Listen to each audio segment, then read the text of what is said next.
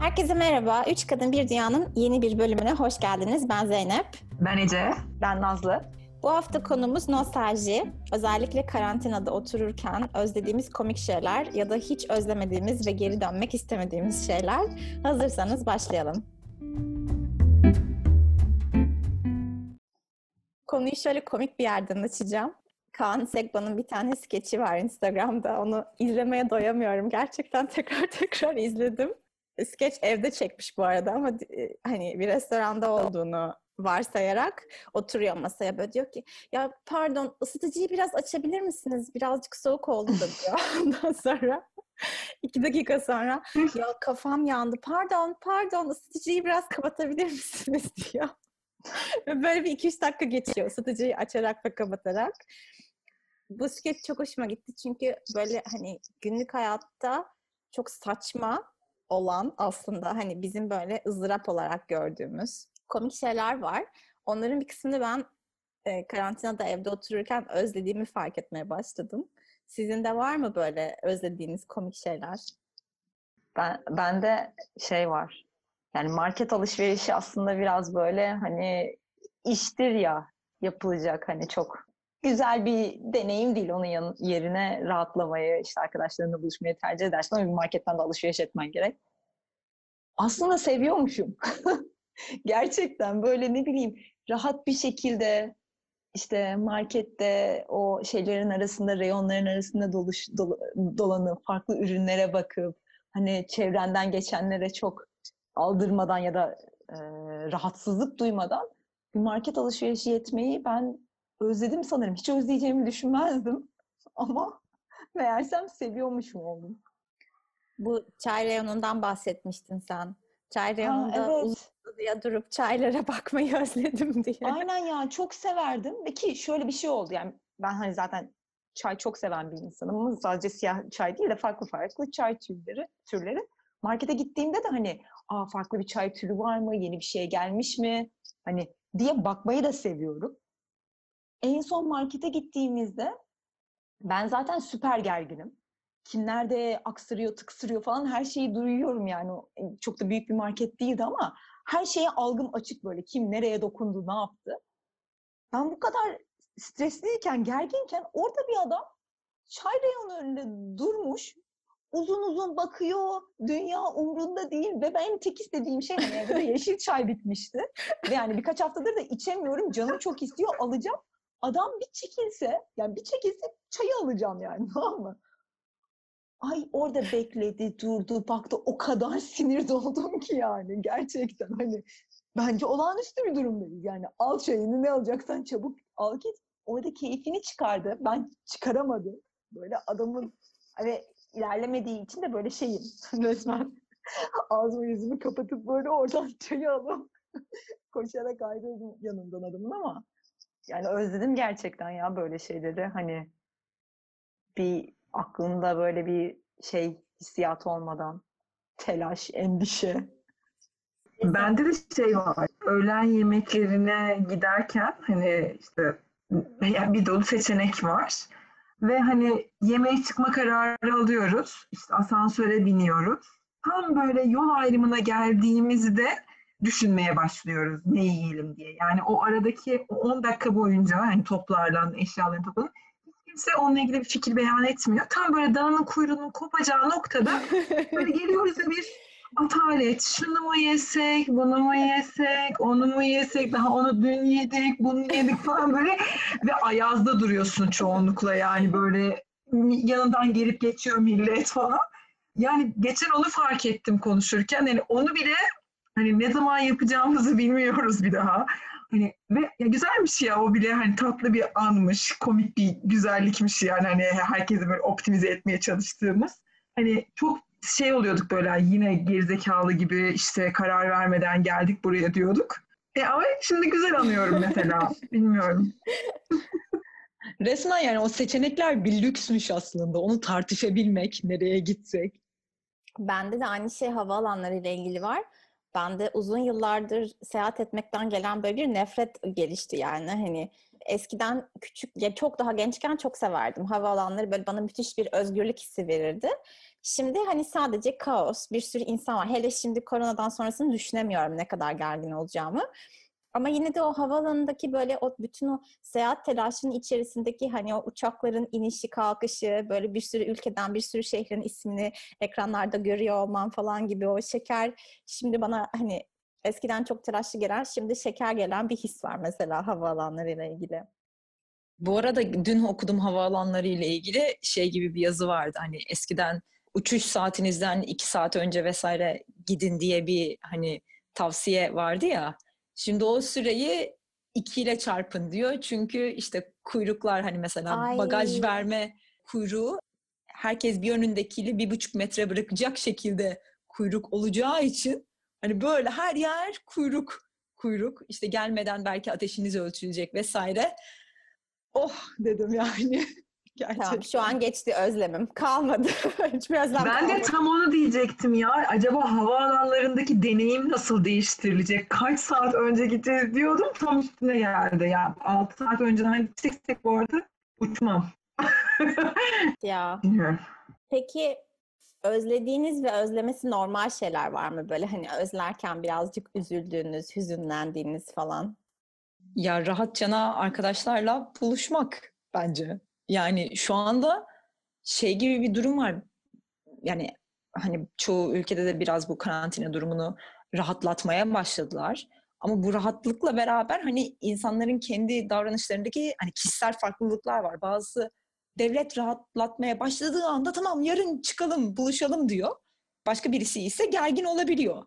Bence oradaki çatışmalar, minik çatışmalar çok ilginç olacak. Yani bir arkadaşın hadi gel bize dediğinde böyle "Ee, şey aslında hani hayır demek istemek ama diyememek çünkü kıracağını düşünmek o insanı. Bence çok değişik e, orada e, ilişkiler olacak. Evet ben de öyle düşünüyorum. E, Bizde aynı şey yani bu hafta sonu oldu. Ve bir arkadaşımız davet etti beni ve başka bir arkadaşımı. Ve böyle bir hem gitmek isteyip hem gitmek istememe gibi böyle çelişkili bir yerde sıkışıp kaldık gerçekten. Ben yemek sohbetini özledim böyle arkadaşlarımla Aa, böyle evet. güzel sofralara oturayım. Ondan sonra böyle saatlerce böyle içkiyle, mezeyle böyle sohbet edebileceğim yani çok büyük bir lüksmüş.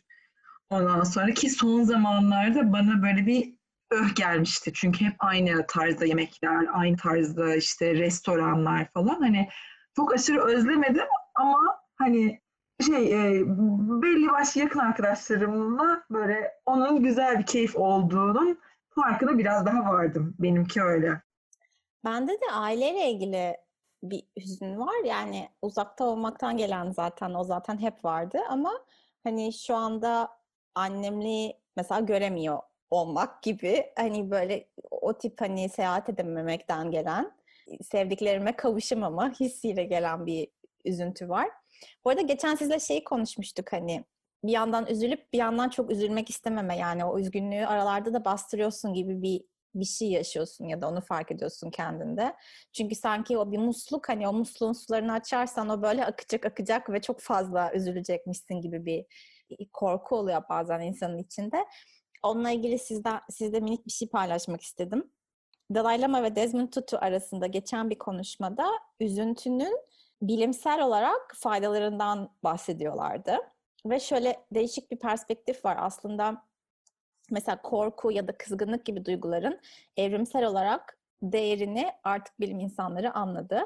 Ee, mesela seni birazcık daha kendini hayatta tutmak için alabileceğin aksiyonlara yönelten duygular bunlar. Ama üzgünlüğün evrimsel olarak değeri hala pek anlaşılamamış aslında. Şöyle teoriler varmış. Üzgün olmanın, tabii bu arada sevmekle çok derin bir ilişkisi var. Yani biz çok sevdiğimiz şeyler aslında hakkında üzülüyoruz. Üzgün olmakta da e, Joseph Forgas'ın yaptığı bazı araştırmalarda şöyle bir şey bulunmuş. Üzgün insanlarda çok daha iyi bir hafıza, yargı ve motivasyon bulunmuş. Sosyal normlara karşı daha hassas oldukları ve daha verici oldukları bulunmuş. Yani çok küçük bir konuda üzgün insanların mesela bir bilimsel deneyde çok daha fazla bağışta bulunduğunu, parasal bağışta bulunduğunu vesaire bulmuşlar.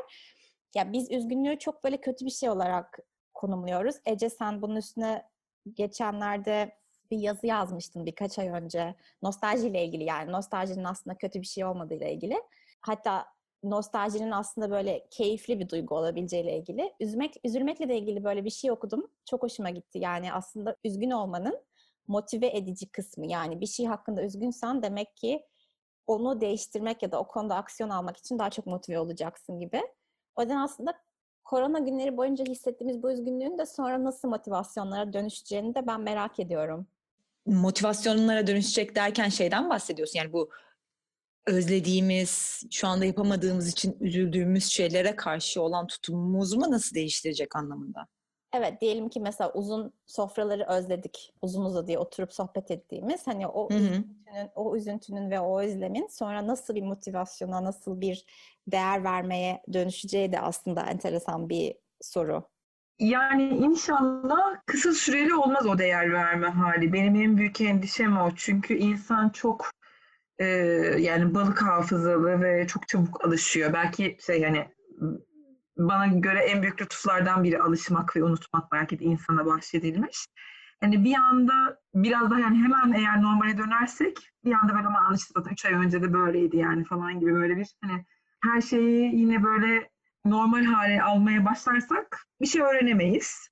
Ama böyle gerçekten durup ya işte ne günler yaşadık ya işte şimdi bu anın kıymetini bilelim diye 10-15 yemek yersek herhalde bir şükretme bir hani bir şükran hali olur ama bilmiyorum ne kadar uzun süreli olur. Peki hiç özlemediğiniz şeyler var mı? Oh iyi ki kurtulmuşuz. İşte şu iki ay burada karantinada otururken yapmak zorunda kalmadım. Çok da iyi geldi dediğiniz. Ya nedense hani trafik, yolda gidip gelinen zaman ben çok özlemedim onu hani. iyi iyi böyle gibi hissediyorum ya da yani, yani biraz boşa kaçan zaman gibi hissediyorum. Ya da ne bileyim burada mesela işe gidiş ve işten geliş zamanlarında metronun kalabalıklığı gibi şeyler. Ya zaten öyle bir şeye ben bir daha nasıl girerim bilmiyorum. Panik atak geçirmeden ama onlar yani hiç özlenesi şeyler değil zaten. Özlemedim de. Hani Ece senin? Kendim seçimlerimle görüşebildiğim ve konuşmak istediğim insanlarla irtibatta olmayı özledim yani keyif aldığım için görüşmekle, aynı ortamda bulunmakla zorunda olmadığım insanlarla görüşmemekten keyif alıyorum. Böyle politik bir şekilde söyleyebilirim. Bazı insanları özlemedim. yani, yani isim vermek istemiyorum asla. Yani çünkü is- bu arada yani şöyle diyeyim, isimleri de yok. Hani o insanlar kimler bilmiyorum. Ondan sonra ama yani iyiyim böyle. Hani kendim seçiyorum. Ee, demek ki gerek yokmuş gibi hissediyorum. Onları özlemedim.